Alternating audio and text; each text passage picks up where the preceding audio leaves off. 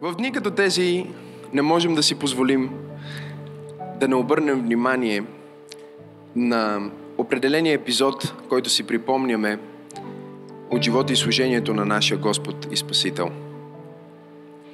Затова бих искал да отворим нашите Библии в записа на доктор Лука, неговото Евангелие в 19 глава, от 28 до 44 стих, ни говори за този ден, който ние наричаме Палмова неделя.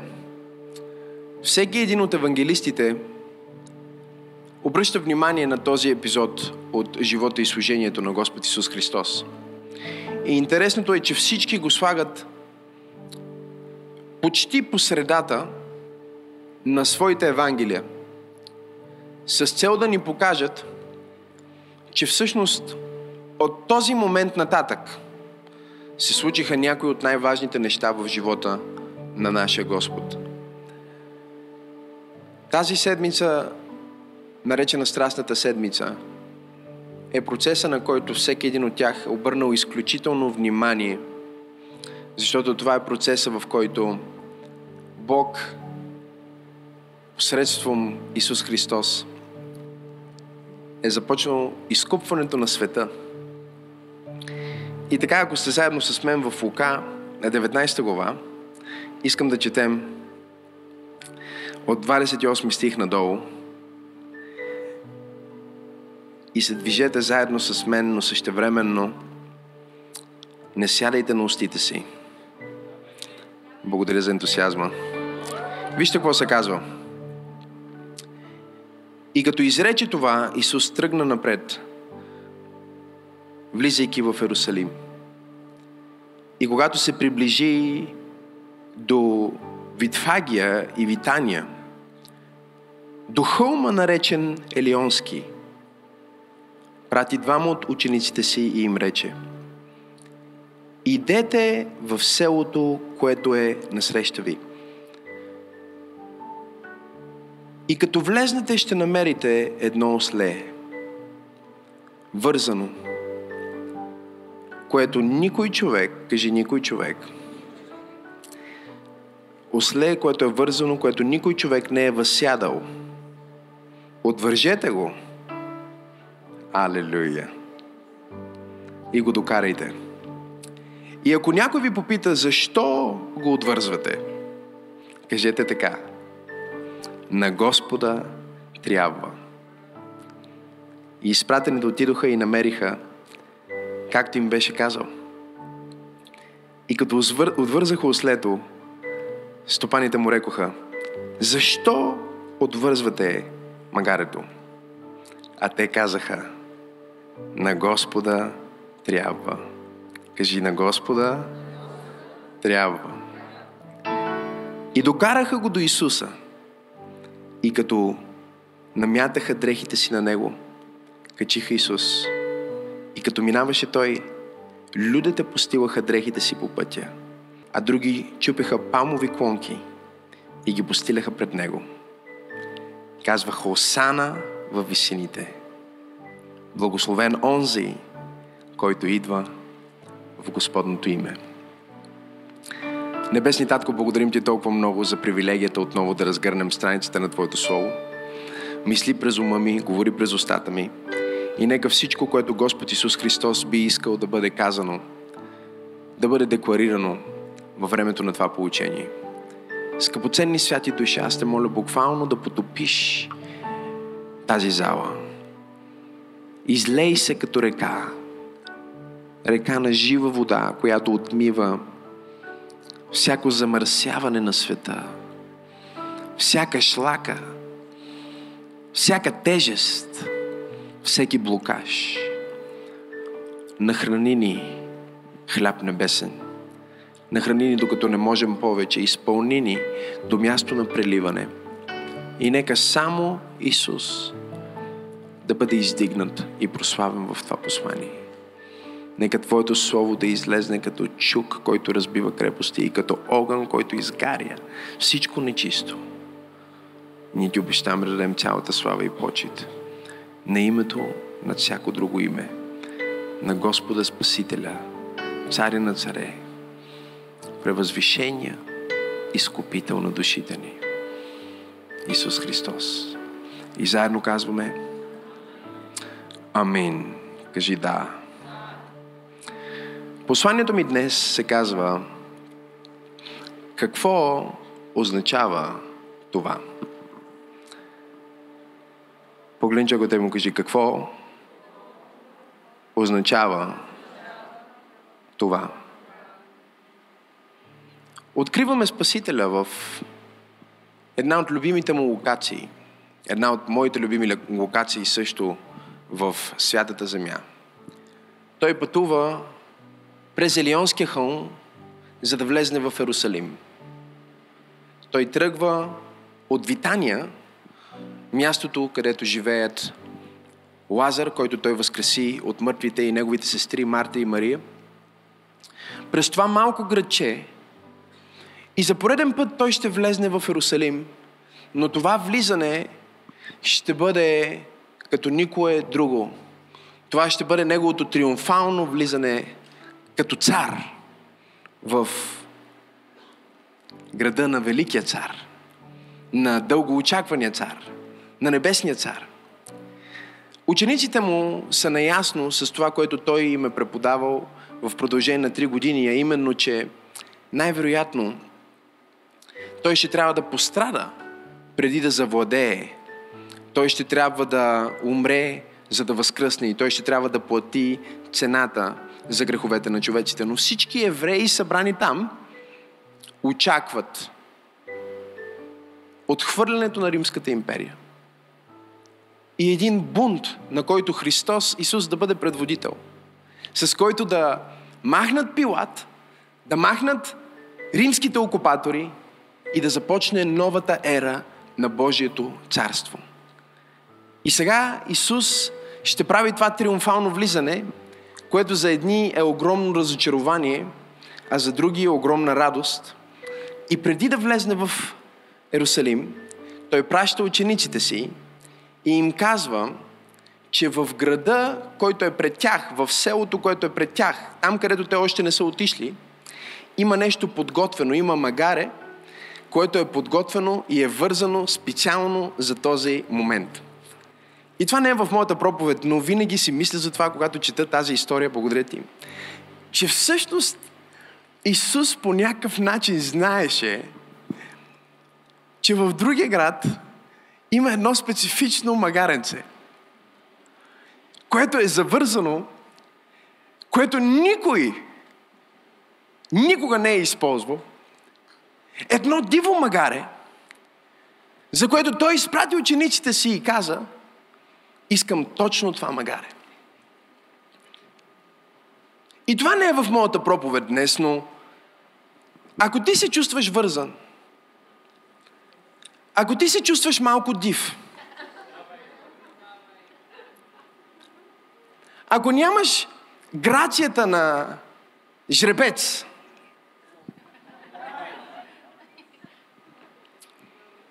и си просто човек, който се върти в кръг, вързан с въже, и се чувстваш като че се въртиш около това колче ден след ден и година след година и живота ти минава и ти се чудиш какъв е смисъла, защо никой не ме оседла, защо никой не се качи на мен, защо никой не е с мен, защо никой не ме използва, защо никой не ми звънна обратно, защо когато си дадох визитката, защо когато си пуснах CV-то, не получих обратен отговор. Исус казва, аз знам къде е вързаното магаре. И то е вързано с цел. Бутни човекът му кажи, какво означава това? Искам да взема тези мемуари от Светница, тези различни елементи на историята, за да разберем всъщност какво означават. Не само какво означават за учениците тогава и за Христос, но какво означават за нас. Защото живота на Христос, макар и изживян преди 2000 години, има по-голямо значение за твоя живот от живота на който и да е друг човек, който се е раждал, който ще се роди. Живота на Христос етимологията на неговото служение е по-определяща за твоя живот и съществуване, отколкото живота на най-великите откриватели. Най-невероятните учени и хората, които са измислили нещата, без които ти си мислиш, че днес не би могъл да живееш. Живота на Христос.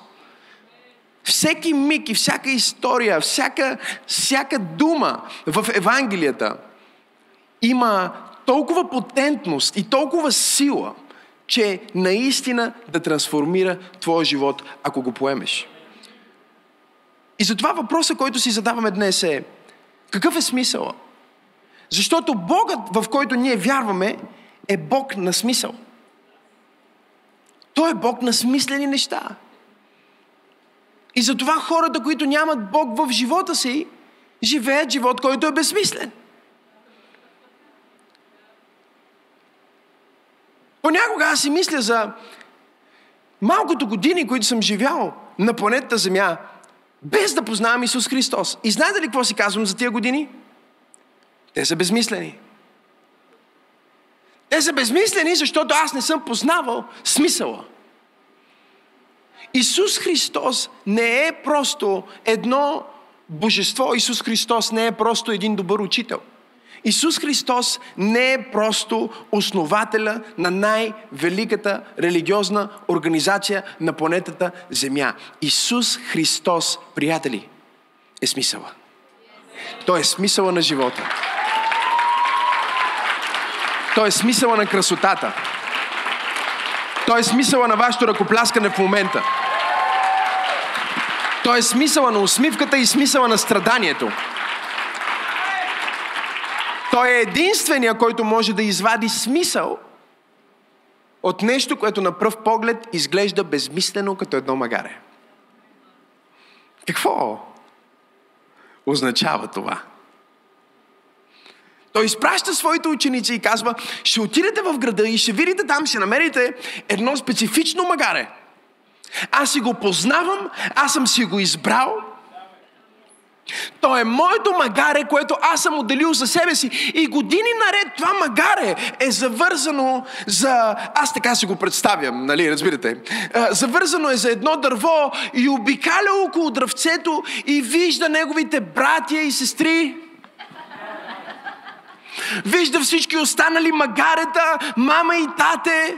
Едните работят на нивата, другите ги използват като превозно средство. Всеки има някаква функция, всеки си има някаква цел, но не и Мишо.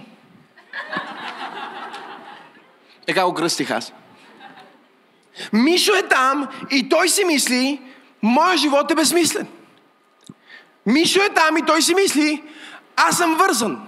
Никой не иска да, му да, да ме... А, а, нямам гадже. Не, не мога да си намеря приятелка, не мога да си намеря жена. В църквата не ставам за пене, не ставам за проповядване, не ставам за нещо по-публично. Мишо седи и той сяда на последния ред, влиза неделя след неделя, прави своята част, но се чуди има ли смисъл от това, което аз правя. И пак казвам, че това не е централната идея на моята проповед днес, но Бог ме е изпратил да проповядвам на теб, Мишо. А може би името ти е Иван, или може би името ти е Дани, или може би името ти е Иво, или може би името ти е Радо, или може може би името ти е Майя, или може би името ти е Ива, или може би името ти е радост, или може би името ти е каквото и да е името ти и както и да се чувстваш днес. Бог ме е изпратил, за да ти кажа, че ти не си забравен. Бог знае точно къде си. И Той знае, че си вързан. И Той знае, че никой не е посмял да те укроти, защото си див. Но ти си вързан с цел.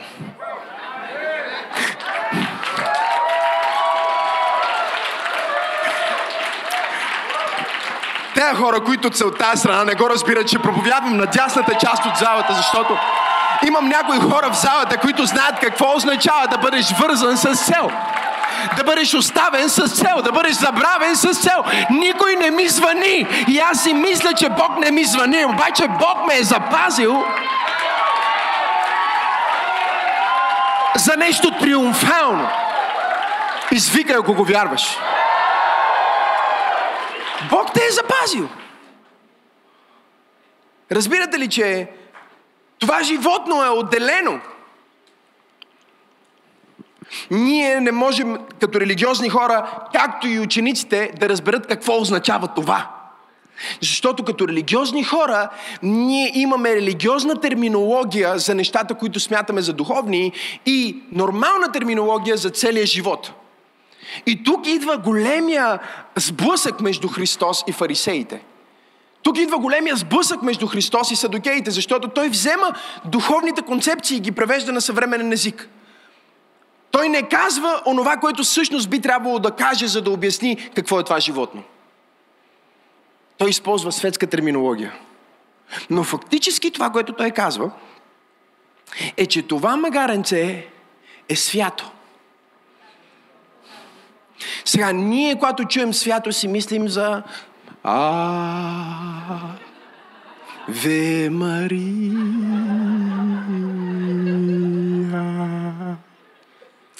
Няма да продължавам, за да не си тръгнете от служба. Ние си мислим за нещо супер.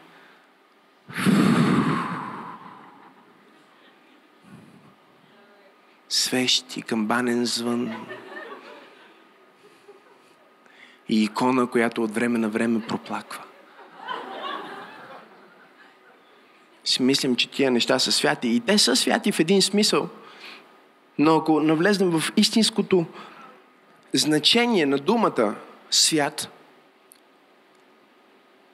фактически означава отделен за определена цел. Жените ще разберат това, защото всяка добра домакиня има сервис, с който се хранят вкъщи нормално и има сервис за специални поводи. И Бог ще го смъмри мъжа, който се посмее. Да.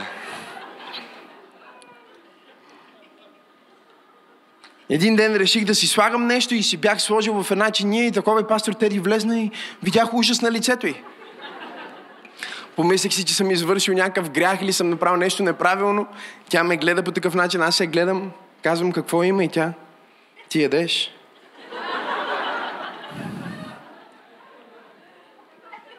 Да, храня се.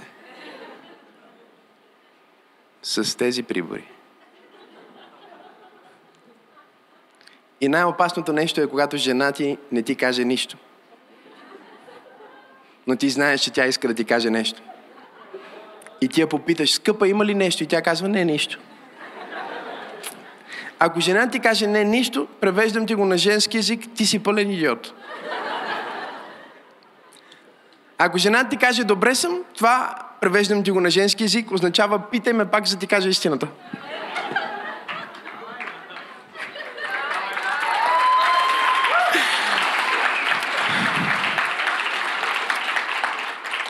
Жената се дразни, защото тези прибори са святи. Те са отделени. Когато дойде големия гост. Когато имаме големия повод. Когато ни дойде голямото събитие.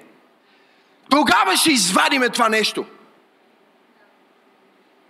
И магарето е там и си мисли, че е забравено, мисли си, че не е важно, мисли си, че съществуването му е безсмислено, но има един спасител, който дори не е в същия град, който може да посочи твоята точна локация и да те извика и да те развърже в точния миг, в който е дошъл повода за твоето триумфално влизане. Не знам на кой проповядвам днес, но Бог ме е изпратил да проповядвам на някои магаренца в църква пробуждане. И той ми каза, иди в църква пробуждане на цветница и развържи тези диви осли. Развърши ги и ако някой пита защо, кажи на Господа трябва. Аз съм дошъл да ти кажа, че ти си нужен на Бога. Може би не си бил нужен на майка ти, но си нужен на Бога. Може би баща ти никога не ти е казал, че си важен. Бог ти казва днес, ти си важен.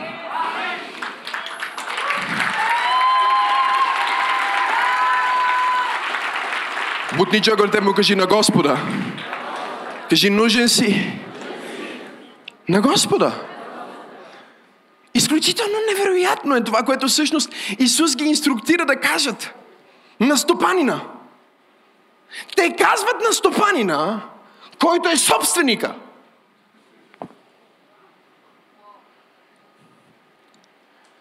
Че трябва да пуснеш точно това магаре, защото е нуждо на Господа. Господа има нужда от магаренцето. Аз, аз си представям този стопанин, който казва, о, ама ако е за Господа, нека вземеме това, което е оседлано. Това е диво. Това е Мишо, бе. Мишо, другите магаренца не искат да играят с него. Не можем да му намерим роля, не можем да му намерим работа. Никой не може да го успокои. Учениците казват, не, докосването на господаря ще го успокои. На Господа трябва. Развържи го. Бог ме е изпратил да развържа някой в църква пробуждане. Бог ме е изпратил да развържа някой от комплекси, Бог ме е изпратил да развържа някой от страхове. Бог ме е изпратил да развържа някой от чувство за малоценност. Мисли на аз не мога, аз не знам, аз съм никой, аз не ставам, нямам смисъл. Виж ме какво правя. Просто съм една домакиня. Бог ме е изпратил да те развържа и да ти кажа на Господа трябваше. И свикай, ако става дума за теб. Бутни човека от му кажи, нужен си на Господа. Господа има нужда. Не ми пишете лични съобщения за това. Пиша го във вашите Библии. Ако погледнете текста в оригинала, е точно това. Не се казва трябва на Господа. Казва нужно е на Господа.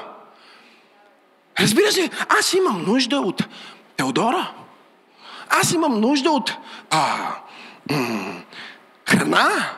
Аз имам нужда от... Как сложих две любими неща в едно, е? А, аз имам нужда от Максим и Сара. Аз имам нужда от църква пробуждане. Аз имам нужда от, от, от, от, от Исус. Това са нужди за мен, разбирате ли? Това не са опции. Той нямаше друго магаренце. Имаше едно, което е предвидено което си мисли, че е отделено, а то всъщност е осветено. И много често, когато ти си мислиш, че Бог просто те е отделил или той човек те е отрязал, не човекът те е отрязал, а Бог те е вързал. Бог те е вързал, защото не е дошъл момента за твоето триумфално влизане. Ако сам се развържеш, ще станеш просто още едно магаре. Но ако останеш още малко и изчакаш пратеника на Христос, който ти казва, сега е твоя миг, сега е твоя ден, сега е момента ти да станеш популярен, сега е момента да напишеш тази книга, сега е момента да започнеш да проповядваш, сега е момента да започнеш тази църква, сега е момента да направиш това служение. Ако ти изчакаш момента на Господа, ти ще бъдеш развързан в един миг.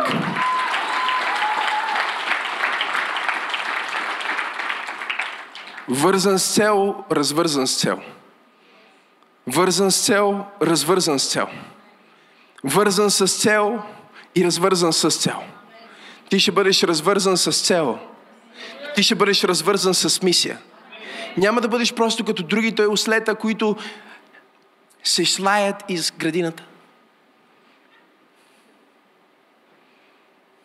Не са и много умни.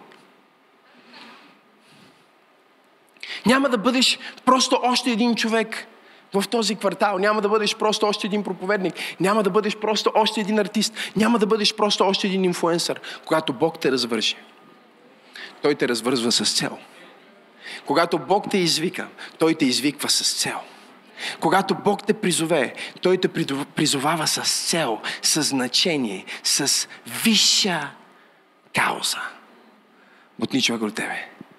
И му кажи, аха, ето какво означава това. Имам нужда от двама човека в църквата, които да бъдат честни и да благодарят на Бог, че ги е вързал. Да благодарят на Бог за моментите, когато си искали сами да се развържат. Толкова много го харесвах. Толкова много исках да съм с него. Но сега, когато гледам снимките му в Инстаграм, благодаря на Бог, че ме завърза.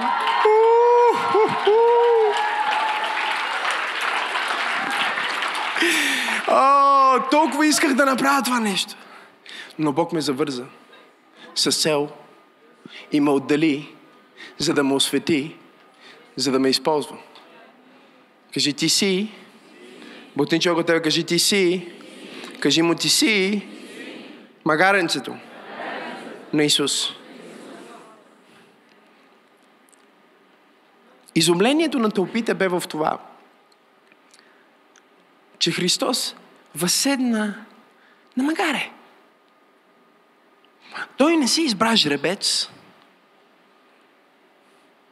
Той не си избра силата, престижа и добрия пиар. Той избра работното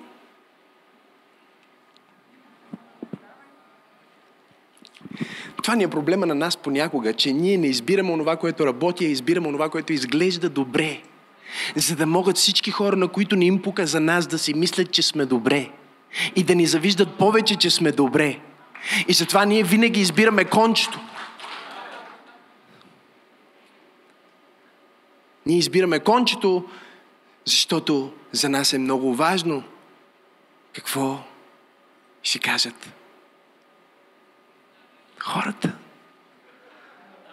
Какво ще кажат другите църкви?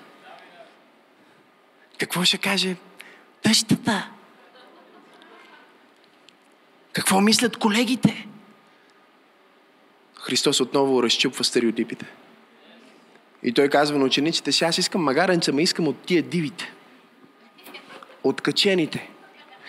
Които до сега не са били използвани. Те казват, господарю, ти спе, специалист ли си по опитомяване? Сигурен ли си, че ще можеш това магаре да го успокоиш? Исус каза, развържете го и ми го доведете.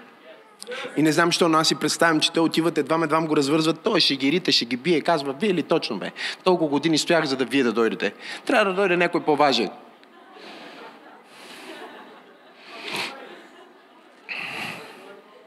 Да, защото много често ние не можем да приемем пратеника на Бог, защото не е по нашия вкус. Не може да приемем посланието на Бог, защото идва в пакет, който ние не харесваме. Ние си не само, че сме вързани сме диви и сме откачени и никой не иска да се занимава с нас, никой не иска да се занимава с нас с повод.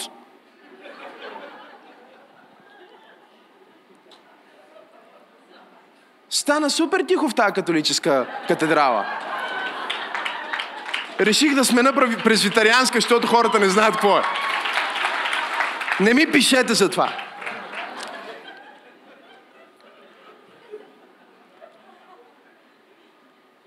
Като те развържи, тръгвай. Казах, като те развържи, тръгвай.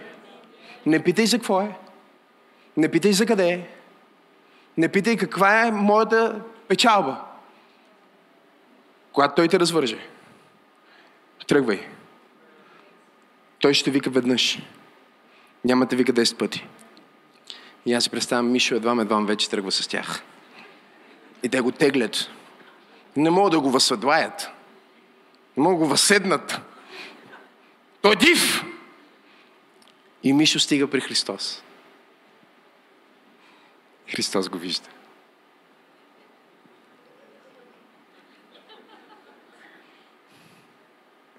И го докосва. И Мишо става магаре с сърце на жребец. Мишо става магаре с сърце на царска колесница. Мишо става най-работното животно. Да. Със сърцето на царска особа. Какво означава това? Това означава, че Бог избира онези, които са готови да работят, а не онези, които изглеждат най-добре подготвени. Бог избира онези, които са готови да работят, а не онези, които са най-полираните, най-перфектните, безгрешните. Знаете ли що? Защото един жребец в тая израелска каменна пустиня не може да се справи много добре. И защото един жребец е символ на война, а магарето е символа на мира. И Исус трябва да изпълни пророчеството, че Твоя цар няма да дойде възседнал на кон, но ще дойде възседнал на осле. Той ще бъде цар на мира. Той няма да дойде за физическа война. Той ще дойде за да донесе небесния мир и по този начин да спечели духовната война в човешките сърца и човешките души. О, имам ли пет човека в църква пробуждане? които могат да дадат слава на Исус. За това, че живота ми може да не е толкова полиран, но има мир в душата си.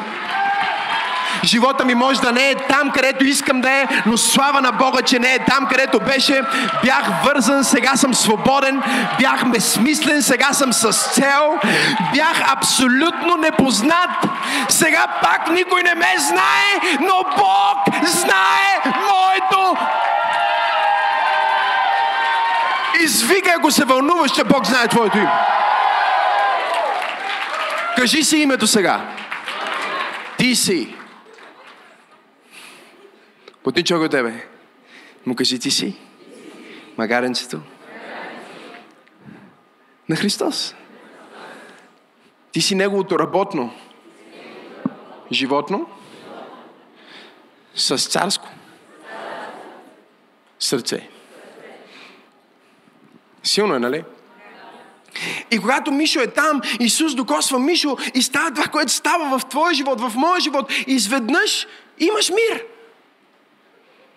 Нямаш нужда от курс по антидепресанти. Нямаш нужда от 7 консултации. Нямаш нужда от 54 разговора с психотерапевт. Не знам дали проповядвам в правилната църква. Не знам дали имам хора днес. Може би има само един в тази зала, който знае какво означава да влезнеш в присъствието на Исус и да си тръгнеш с тотално променена душа, с тотално променени чувства, с тотално променена глава и да си тръгнеш същия човек, но с различен мир, различно щастие, различна благодат, да имаш смисъл. О, ако ръкопляскаш, ръкопляскай като че ти си човек, който знае какво означава да бъдеш успокоен чрез Исус. Исус е най-доброто успокоително. То е успокоително без негативни странични ефекти. Няма да те направи летаргичен, няма да те направи зависим, няма да те направи по-депресиран. Имам ли пет човека в църква пробуждане, които могат да извикат, дай ми доза Исус. Не ми давай антидепресант, дай ми доза Исус. Не ми давай някаква друга залагалка, дай ми доза Исус. Не ми давай никотин, дай ми доза Исус. Не ми давай наркотик, наркотик, дай ми доза Исус. Човек те му кажи, той ще те успокои. Той е най-доброто успокоително.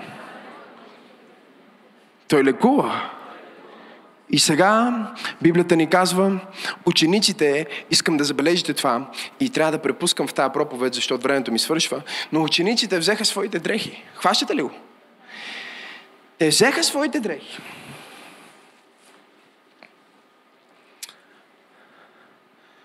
Съблякоха ги. Жоре, ще ми помогнеш ли? Просто защото не искам да съблича моите дрехи. Благодаря ти. Аз ще бъда Исус, ти ще бъдеш ученик. Сини тук сега. Сега, те съблякоха своите дрехи и вижте какво направиха. Свали си дрехата сега, горната. Всички да видят, че си отслабно. Алелуя.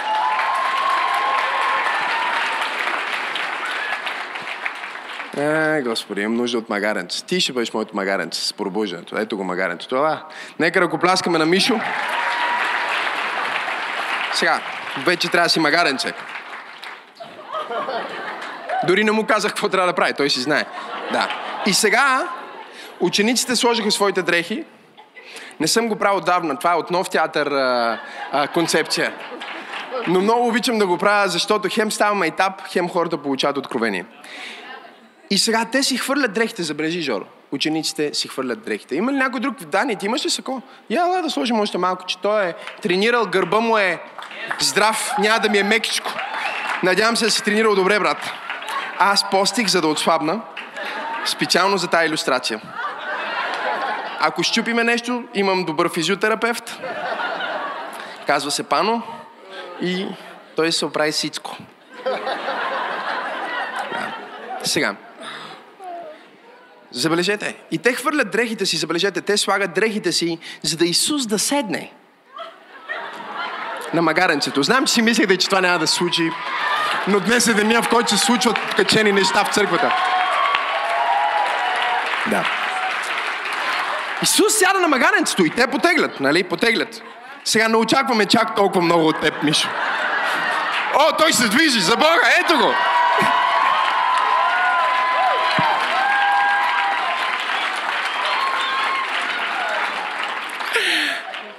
И сега става нещо откачено. Вижте, те си хвърлят дрехите и изведнъж хора, Ани, странични хора, ти си от страничните, имаш сако, виждам и ти, ела. Ани идва и тя си хвърля дрехите, но забележете сега, Исус се е качил и тя си хвърля дрехите по пътя. Забележете. За да може магаренцето, на което Исус е възседнал, да мине по техните дрехи. И имаме третата категория хора, които ги няма в църква пробуждане, затова няма да го показваме, които Библията казва, чупиха палмови клонки. Затова се нарича палмова неделя. И хвърляха палмовите клонки по пътя на триумфалното влизане на Исус Христос. Боди човекът му кажи, какво означава това? Означава нещо много важно, че всеки път, когато Исус ще извърши нещо значимо, Той търси хора, които да се съблекат от своята идентичност.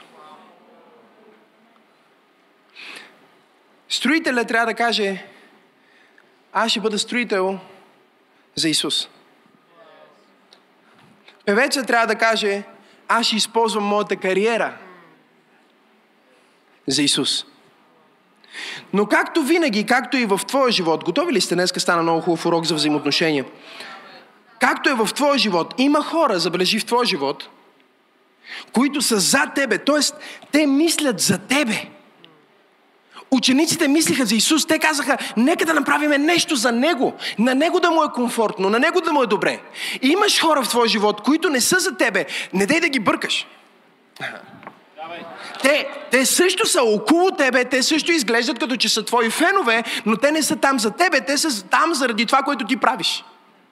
Тоест сега ти имаш мангизите, те са там и си слагат тяхната... Мога ли да проповядвам? Те участват докато имат някаква изгода, О, стана тихо в тази презвитарианска църква. Те участват докато, докато ти си а, триумфално влизащия цар.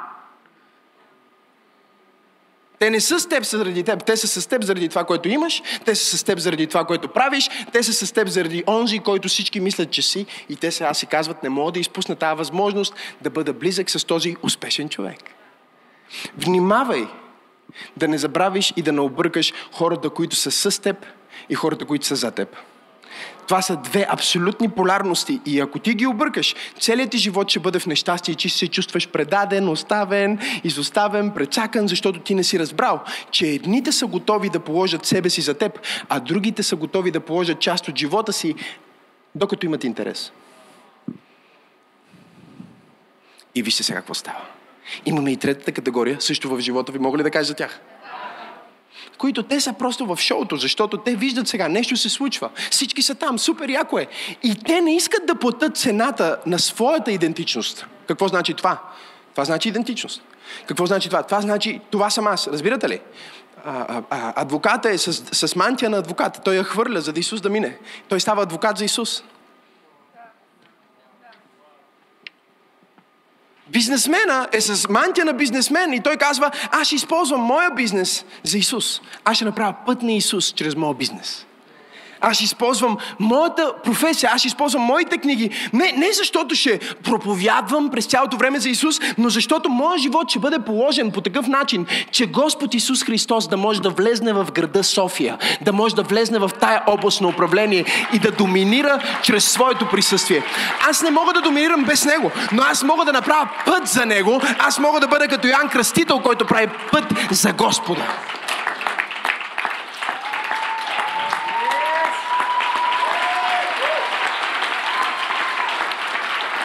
Okay, че не пляскате там отзад, защото вие не сте от тези, които се виждат като тези, които ще правят път за Господа. Но аз проповядвам на някой тук, отпред, от дясната страна, който казва, аз ще използвам живота ми, за да направя път за Господа. Аз няма да бъда само известен, аз ще бъда известен с кауза. Аз няма да бъда просто следван, аз ще бъда следван с кауза. Аз няма да бъда просто богат, аз ще бъда богат с кауза. И когато ти вземеш твоята идентичност, твоята дреха, твоята професия, твоя успех и го положиш в краката на Исус, тогава твоя успех става смислен. Допреди това е света на светите и горе на вятър. Но разбира се, има хора, които не са готови да направят каквато и да е жертва за теб. Те не са готови да свалят нещо, което на тях им коства. И затова те чупиха палмови клонки. Чупиха палмови клонки. Това са всички християни, които обичат безплатните неща. Които питат, защо благотворителен билет има такса? Идиот! Защото е благотворителен. Да, нарекохте идиот тук що в църквата. Така че ставаш, тръгваш и си отиваш обратно в твоята църква. Не се чувствай обиден, чувствай се зле.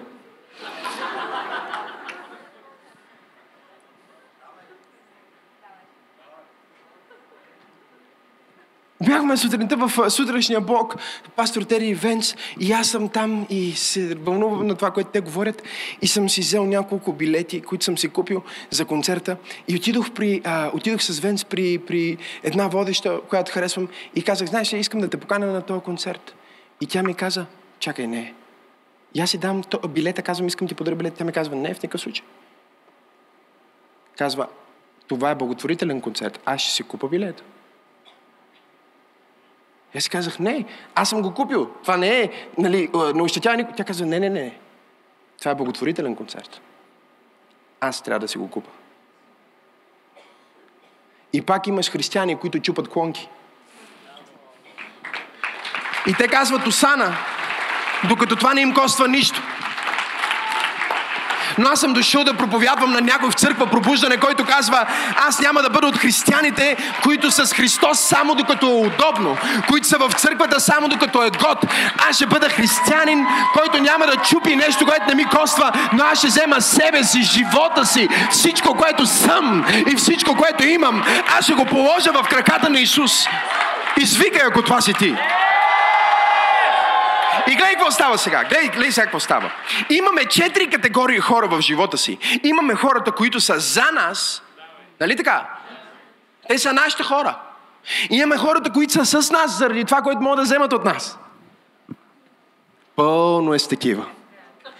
И затова Бог много често ни държи като вързани магаренца. Защото докато сме вързани магаренца, Бог ни изпраща правилните хора, които ни обичат и ни уважават като вързани.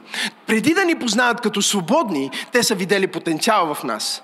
Те не чакат да ни пуснат по BTV, за да разберат, че имаме потенциал. Те виждат потенциала и са там, преди някой да ни разпознае. Никога не дей да забравяш хората. Знам, че стана семинар за взаимоотношения, но имам нужда да кажа това нещо. Никога не дай да забравяш хората, които Бог е изпратил в живота ти преди да станеш магаренцето, на което Исус влиза триумфално. Защото хората, които могат да понесат теб като никой, могат да понесат теб като някой и ще бъдат с теб дори ако пак станеш никой. Но хората, които са дошли при теб, защото си станал някой, са готови да бъдат с теб, докато имат полза. И в момента, в който нямат полза,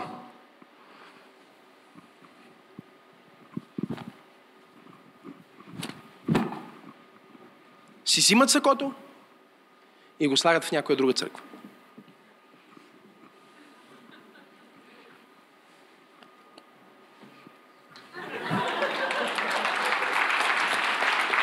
Сващаш ли? Но ние дори и тях трябва да ги уважаваме, защото те, те не са лоши хора. Проблема на страданието в взаимоотношенията ни не е от това, че хората са различни, а от това, че ние не разпознаваме какъв е този човек. Защото този човек също е платил цена. Той си е свалил дрехата.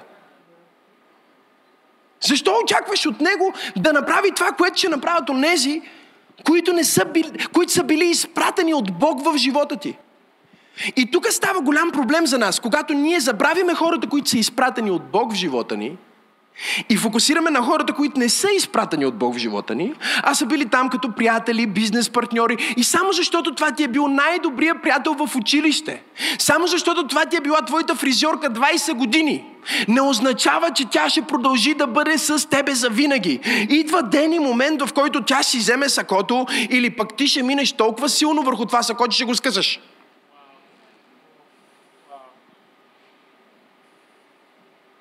Кажи с мене. Кажи за мене. Чуй сега, чуй сега, чуй сега. Имаме тези, които само чупат клонки. Готови ли сте? Те са безплатните приятели. Знаете ли какво означават палмовите клонки? Как се казва проповедта ми? А, какво означава това? Да, да. Знаете ли какво означават клонките, Жоре? Клонките се вадят и се чупат и се постилят, когато войната е свършила. И армията е предвождана от победителя, от генерала, от царя. След като войната е свършила, абсолютният символ на победата е памовата клонка. Това означава победа. И сега те, забележете, взимат тая победа, слагат я в краката на Исус, в краката на магаренцето на Исус, да бъдем точни – и казват невероятните думи. Осана! Какво означава това? Помощ. Осана означава спасявай сега. Ама спешно. В момента. Има такива приятели и има такива християни, които ти звънат само когато има нещо спешно. Те идват на църква, когато са им казали, че имат най-страшната диагноза. Те се сещат да си дадат десятъка, когато в продължение на 7 месеца имат финансови проблеми. Те чакат нещата да станат наистина много зле, за да отидат при Исус и пак те искат пълна победа, без да им коства нищо. И те казват, Осана, спаси сега, без да разбират, че Исус не ги спасява сега. Исус е на път да ги спаси. Тоест, те искат победа и спасение без страдание. Те искат победа и спасение без болка. Те искат победа и спасение без неудобство. Те искат победа и спасение без абсолютно никакъв конфликт. Библията казва, че Исус не вярваше на това, което хората му казваха. Четвърта категория. Аз ги наричам твоите приятели бла-бла-бла. Имаш ли такива приятели? Бутни човек да му кажи бла-бла. Имаш ли такива приятели? Стана тихо в тази католическа катедрала. Всички имаме такива приятели бла-бла. Те не са готови да си свалят идентичността, те не са готови да си хвърлят сакото в прахта за нас, те не са готови да си рискуват репутацията, тях ги мързи дори да отчупат една палмова клонка. Ти ги молиш за някаква елементарна услуга, те не могат да го направят. Но по принцип, те са е такива обещания. Те са приятелите ти бля, бля, бля. Ти казвате, аз винаги ще бъда с теб. Толкова много те обичам. Ти си толкова готин. Ти си толкова специален. Ако имаш проблем, винаги мога да разчиташ на мен. Кажеш благодаря и той. Между другото, аз имам нужда от нещо. Те са бля-бля. И всеки път, когато ти стигнеш до момент, в който те ти трябват, те са най-опасните хора. Те са най-опасните хора в църквата. Мога ли да проповядвам в тази католическа катедрала? Православен храм паметник? Това са най-опасните християни. Това са християните, които знаят всичко, говорят Библията, но когато дойде момента за действие, те се оказват ялови по отношение на действие. И същата групичка, които казваха Осана висините. Слава на царя! Спаси ни сега, царю! Е същата групичка, която след седем дни пред Пилат викаха Разпни го. мемуарите на Цветница ни разказват за гласове. Гласове на хора, които са много, много, много, много променливи. В едната глава те казват Осана, в следващата глава те казват Разпни го. Това не са други хора, това са същите хора. А проблема е, вижте каква е ситуацията. Исус не беше разочарован от никой. Знам, че стана проповед за взаимоотношения, явно има нужда. Исус не беше разочарован от никой, защото чуйте Той е тук на магаренцето, нали така? Някой си хвърля дрехите, друг чупи палмови клонки, третия казва Осана, Осана. Исус дори не го чува това.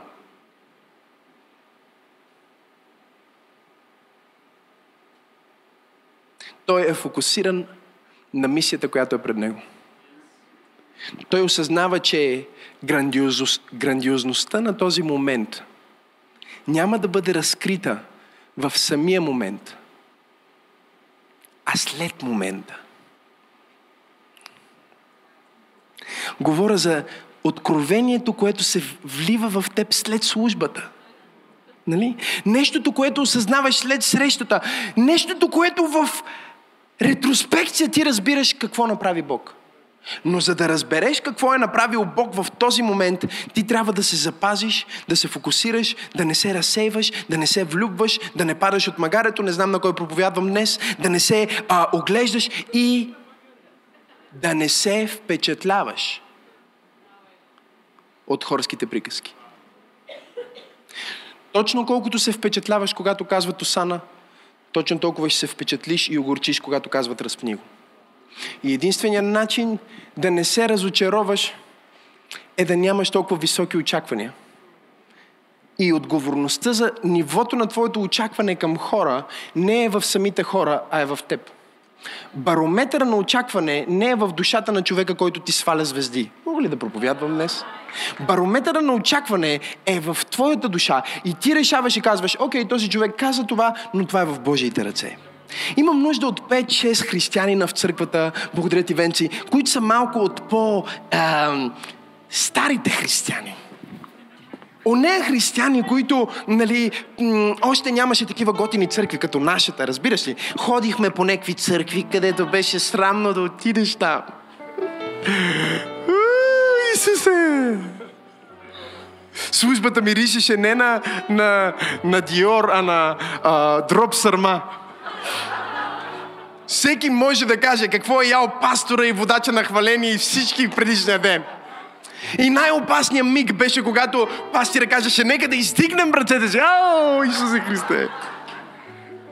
Ние сме били в някои места и дори не сме обръщали внимание на мизерията, не сме обръщали внимание на болката, не сме обръщали внимание на нищетата, защото очите ни са били толкова фокусирани върху това, което Бог прави в живота ни, че сме нямали време да се оплачеме кой е дошъл, кой си е тръгнал, че е нямало време да се огледаме кой ни хвали кой ни кълне. Аз се опитвам да проповядвам на някой в църква пробуждане под звука на моя глас, че ако Бог е е с теб.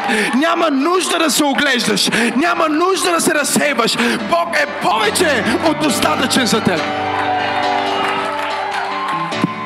Аз казах, че Бог е повече от достатъчен за теб. Дай му 30 секунди слава, ако осъзнаваш, че твоя приятел, когато нямаш приятели, е Исус.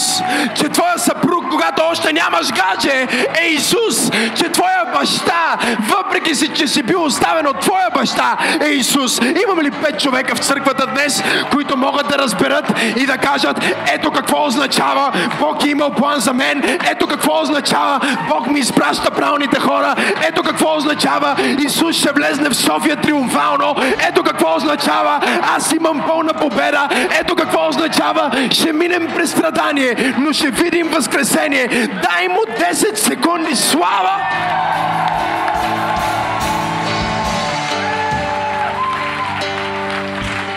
Какво означава това? Това означава, че съм от, от фокусираните.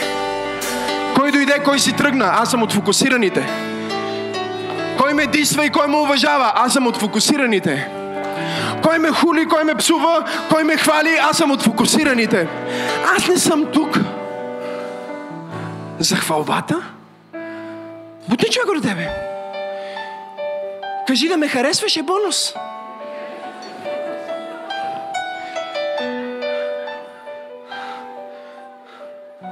Не, не, не, не, не знам дали разбирате. Не, всъщност знам, че голяма част от вас не го разбирате, защото вие сте повярвали и сте се спасили в църква с стилен пастор. Нали? Вие сте дошли в общност с хора, които са готини, нормални, дори за нормални хора. Разбирате ли ме? Не говоря за църковни хора, говоря за нормални хора. Оня ден бях на физиотерапевт. Този, който ще те прата след като се кача още три пъти. Той ми казва, знаеш ли? Ако го гледахте а, с, а, с нощи по Силвена Роу, знаете какво има предвид. Казва, знаеш ли? Едно момце, знаци идва неговата фирма, цистат клиниката. Най-лацезарното, най-доброто момце, толкова харесва него аз. Гледа, пуска при тебе, гледам, момцето свири на китара. Казвам си, абе, то Максим, всички добри хора той ги е събрал.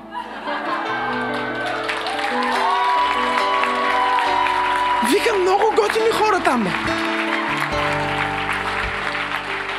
Готини, да. Готини. Аз бях отишъл в една църква, заведох една жена, точно беше повярвала и я заведох в църквата. И пастора започна малка църква от амвона да я разобличава. Защо е дошла с панталони?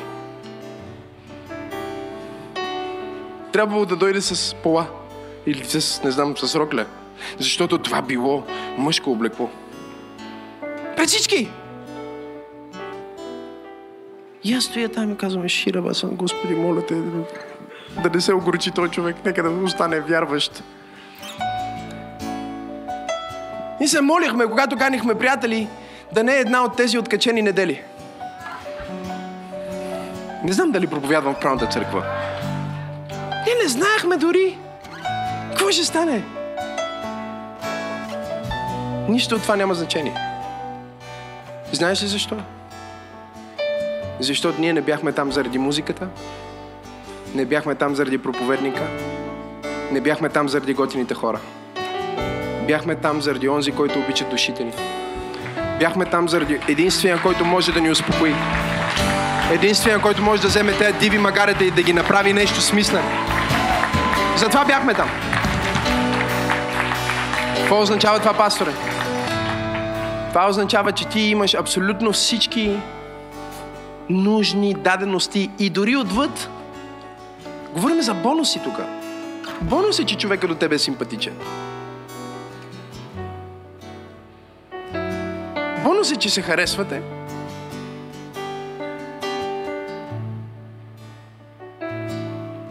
Ние не сме събрани тук, просто защото ще слушаме невероятен проповедник, въпреки че аз също го харесвам.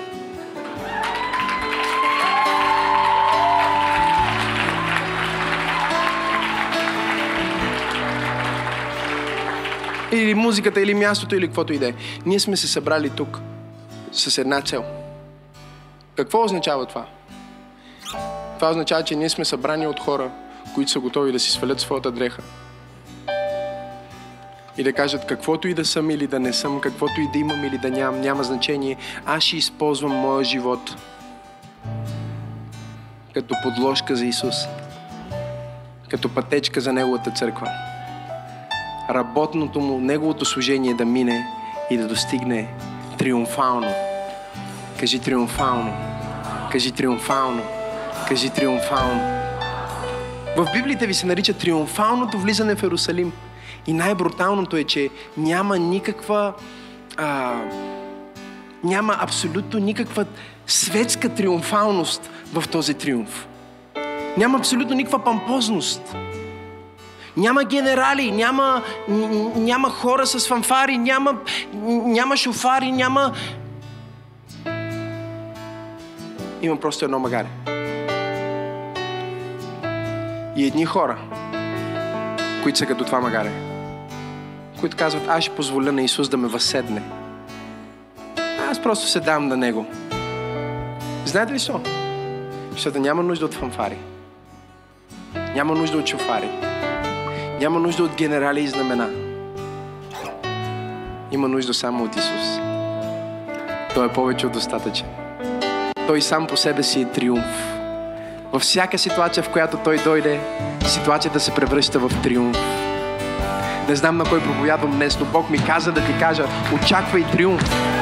Тази седмица, канейки Исус с теб на работното ти място, очаквай триумф. Тази седмица, канейки Исус на вечерята на твоето семейство, очаквай триумф във вашите взаимоотношения. Очаквай триумф в приятелство, очаквай триумф не заради нещо друго, а заради Исус. Исус, който те е избрал. Исус, който те знае къде си. Нека взема последната част. Взема ли последната част? Айде, последната част. Готов ли си? Аз не сядам върху него наистина. Но наистина съм постил 7 дни. За да може той да е окей днес. Сега, искам да, да, да обясня нещо в, в, в, в една скоба. Това, че викнах Него и го проповядвам върху Него и правя това, има значение, което е много отвъд проповедта и иллюстрацията. Така че не бъди тъп да си мислиш, че той е засрамен в момента или има нещо друго, което се случва. Случва се това, че Бог му прави нещо на него.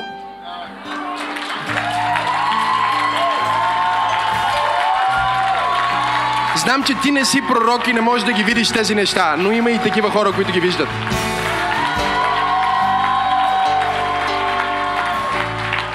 Никога не е случайно с мен. Никога не е случайно.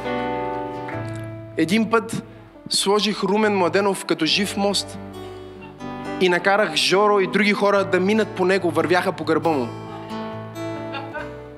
Румен никой не знае и на мен не ми беше казал цяла седмица, 10 дни не е спал. Има болки в гърба, изкривявания, някакви страшни неща, не може да се оправи. И докато те минаваха по него, Бог го изцели в службата. Така че Бог прави нещо за теб, синко. Не се страхувай. Слушай сега. Исус си язди и си влиза и те си пеят. И той, той е фокусиран. Той е фокусиран. И забележете сега. Фарисеите. Какво правят фарисеите? Това, което правят до ден днешен. Това, което фарисеите правят дори в момента в тази служба. Те казват по-тихо.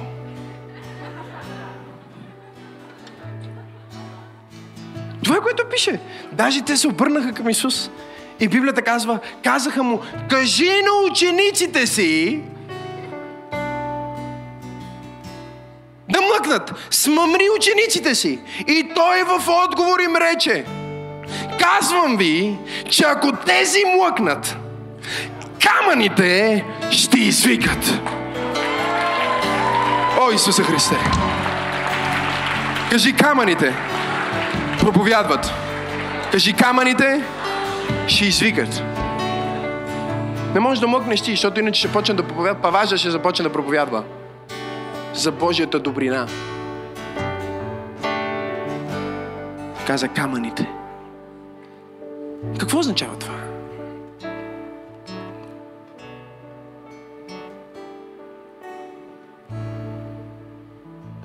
Означава, че само историята ще потвърди или ще осъди стойността на твоето служение. Само историята ще покаже дали ти си бил бла-бла или си бил от християните безплатното деца с чупените палмовите клонки. Или си бил наистина инвестиран в Исус? Заради Исус. Да завърша ли проповедта? Нека завършим още две неща. И докато всичко това се случва, искам да погледнете в какво случва. Хората викат Осана. Едни си хвърлят дрехите, други чупват палмови клонки. Всички са в абсолютен екстаз. Учениците крещят. Какво крещят те? Ето какво крещят. Благословен е царят, който иде в Господното име. Мир, къде? на небето. И слава къде в висините. С други думи, учениците са му разбрали, че той първо трябва да направи нещо в духовния свят. За да се освободят от робството в естествения свят. Учениците разбират, че нашата диспозиция в момента е провокирана от духовна реалност. Ние не сме роби, защото римляните ни управляват. Ние не сме бедни, защото имаме най-некадърното правителство.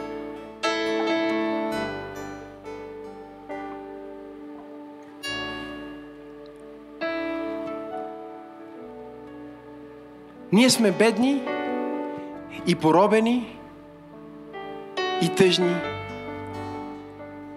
по една основна причина. Това е отражението на нашето духовно състояние. И Бог ме изпрати да кажа на някой в църква побуждане, че днес ще бъдеш развързан. Че днес е деня на Твоето освобождение.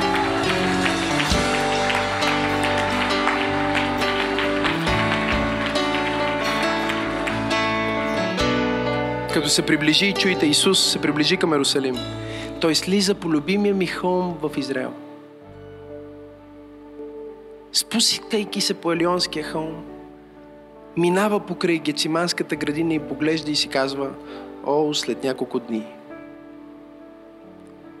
Той поглежда портала, през който ще влезне за последен път. И си казва след хилядолетия, ще влезна през същия този портал.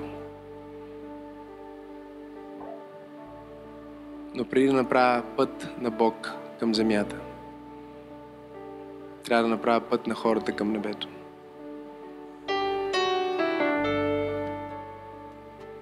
Истинският проблем не са римляните. Истинският проблем е, че Израел не разбра часа на своето посещение.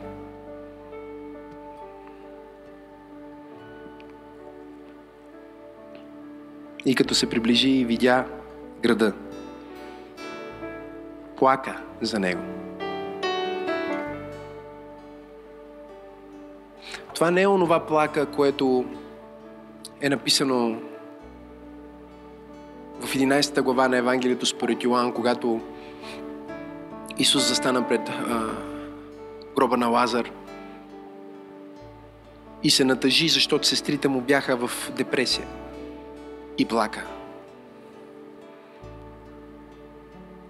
Това не бе такова скромно, Дани, тихичко, нали, никой да не ме види, докато съм на, на магаренцето, влизам триофално, ще плача тихичко, нали.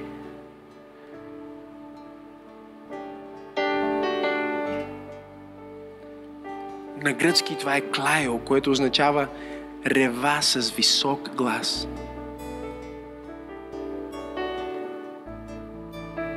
Хората пееха. А той ревеше с висок глас. И те дори не можеха да го чуят, че реве с висок глас. Защото те си мислиха, че той е дошъл да направи нещо. Което всъщност той не бе дошъл да направи. Ако сте се чудили защо тълпата го предаде и избра да пуснат разбойника, няколко дни по-късно. Причината е, че тълпата очакваше, че той идва сега да махне римляните, сега да ги спасява. Те толкова искаха своето материално спасение и благополучие, че пропуснаха истината, че ако ти не си спасен духовно, ти винаги си загубен материално. Материалното само може да те обремени,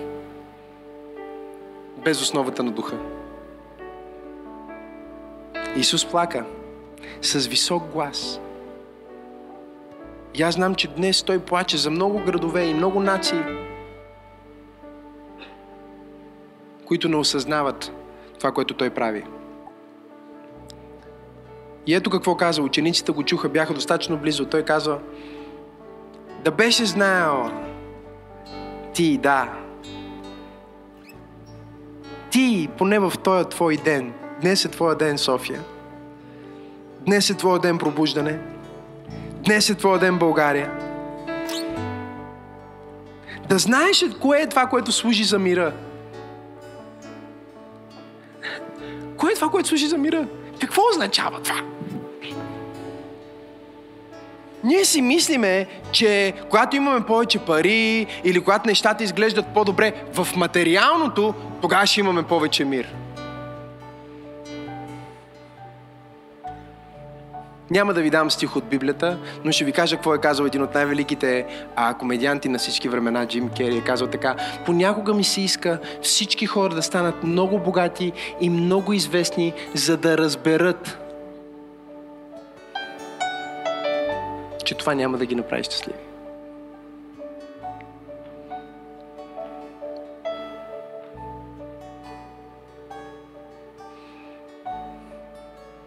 О, аз бях тъжен преди Исус. Бях вързан преди Исус. Бях сам преди Исус и бях объркан преди Исус. И някои от нас са били с най-скъпите дрехи преди Исус и са се чувствали като просеци отвътре преди Исус. Но когато този Исус дойде, когато този Исус изпълни душата ти, когато Той ти даде своето духовно спасение, Той е на път да промени всичко в твоя живот. Не знам на кой проповядвам днес, но Бог ме е изпратил да ти кажа, това, което търсиш, не е правилното нещо.